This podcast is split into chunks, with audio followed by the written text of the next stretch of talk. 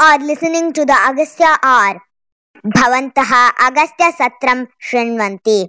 You are listening to Taking Back Our Future Perspectives on Parenting and Education.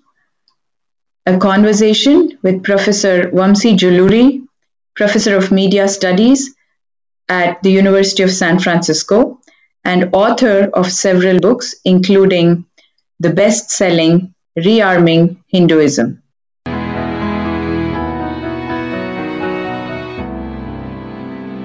You look at this, this entire model minority myth that's been created about Indians in the United States, and by many measures, yes, uh, you know there are, guess some achievements and professional success on a personal level, but as a community, what you showed is two things to me. One is uh, the the community has zero power, right? They cannot even uh, uh you know legitimately protest against outright uh, you know Hindu-phobic narratives uh, that are being pushed onto their children in schools, universities, and everywhere else.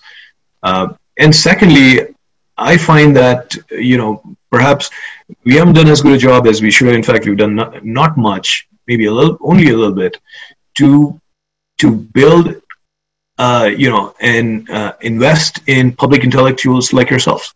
So let me ask you this: Has anybody ever offered to sponsor your research? I mean, you know, eh, like for example, if you are a rising leftist star, you would get perched in a university with a named chair and you'd be set for life with tenure and, and grants and all kinds of stuff, right? Uh, has anybody even come close to offering that to you?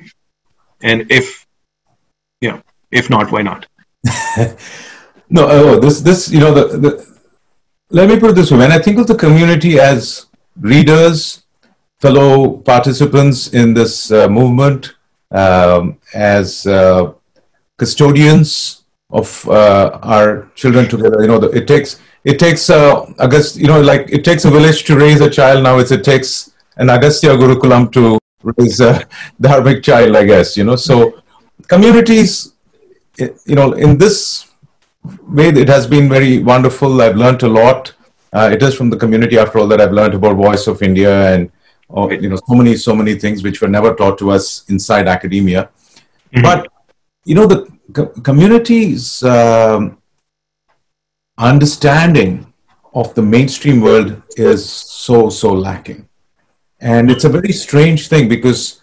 Um, uh, you know there is this image that the community has and uh, of being very successful and very influential, uh, particularly here in America. Everyone thinks, you know, Hindu American lobby, you know, it's like the Jewish lobby or the Arab lobby, you know, it's, it's happening and all that.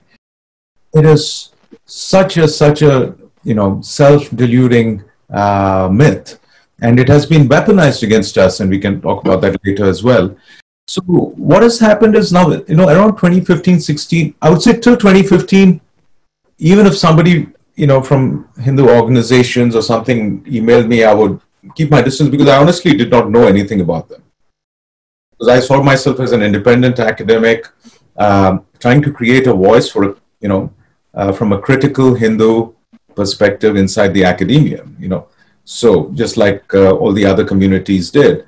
Um, but eventually, when I did decide that as a public intellectual, it was my duty to also engage mm-hmm. with you know uh, the broader Hindu community and um, you know various Hindu organizations and so on.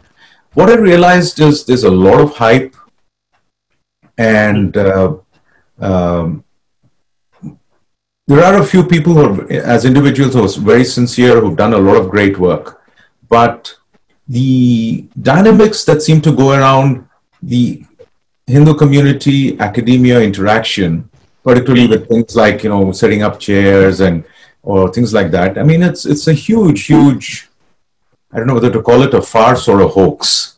I mean, they're both strong words. Uh, well, I mean, you got to call it for what it is, right? And the you know, the track record speaks for itself, which is there is no track record to speak of.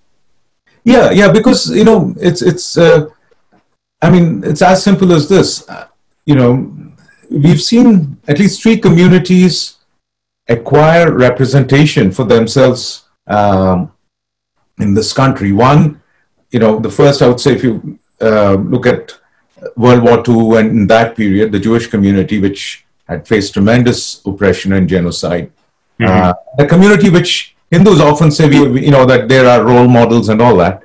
Um, you know, they, they were very clear about uh, the kind of support they would do. Um, and then more recently, the Arab and Muslim communities, uh, mm-hmm. you know, they, the support they have done for making Islamophobia a mainstream idea and so on. Now, there's a couple of things that are going on. One is the big ticket support, you know, like setting up chairs and things like that, which to the community or some people of the community tried to do, but somehow, you know, did not even realize what was going on.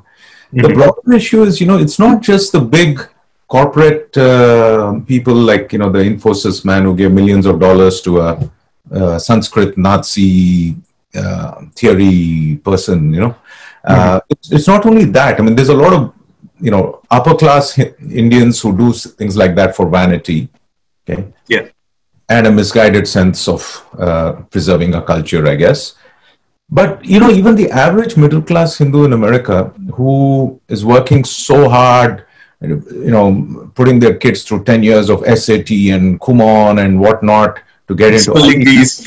Yeah. You know, all of us are funding the Pollocks and Donigers of the world. That because you know what happens at the end of the day, we are all legitimizing these institutions or this, you know, um, ugly. yeah, because I'm, uh, you know, I'm not saying, um, you know, let's all go live in the forest and do our own thing. Although that's not a bad idea. Who knows? The way things are going, we may all have to learn farming and you know sustainable agriculture and uh, back yeah but these days in order to even have a forest to live in you have to earn a little money so you can buy land right otherwise i mean where, where, where, do you have you know so we need to be in the real world a little bit but what right. i'm saying is what i'm saying is you know as parents either we are not aware of what's going on or uh, even if we are aware at the end of the day it's like we end up supporting these institutions. So long, long story short, yeah, um, I, I don't, I can't say I've received the kind of support a normal community would have given a normal scholar in this position, you know, because, yeah. and, and nothing comes without strings. That's the other weird thing in this right. community. Uh, it's, it's, you know, usually I think in any other community, people would have a good understanding of division of labor. Right. So if, if you're the person who's not in academia, but you're a good organizer, organizer or you're a philanthropist, you know, you would say, okay, I'll support this research, I'll support this platform being set up, and I'll take pride in seeing you doing your job well, you know? Yeah. But here it's not the other way. It's like, eh, eh, you know, I want to be out there being seen by the community as the, you know, the savior of Hinduism or something like that. now, if you're good at it, fine, you know, that's fine, do it. Yeah many people who do that are, are very, very sloppy at it. You know, I've, I've seen so many, so many moments in the last five years, you know, where uh, this kind of thinking has damaged um, and weakened, you know, possible Hindu victories. Yeah.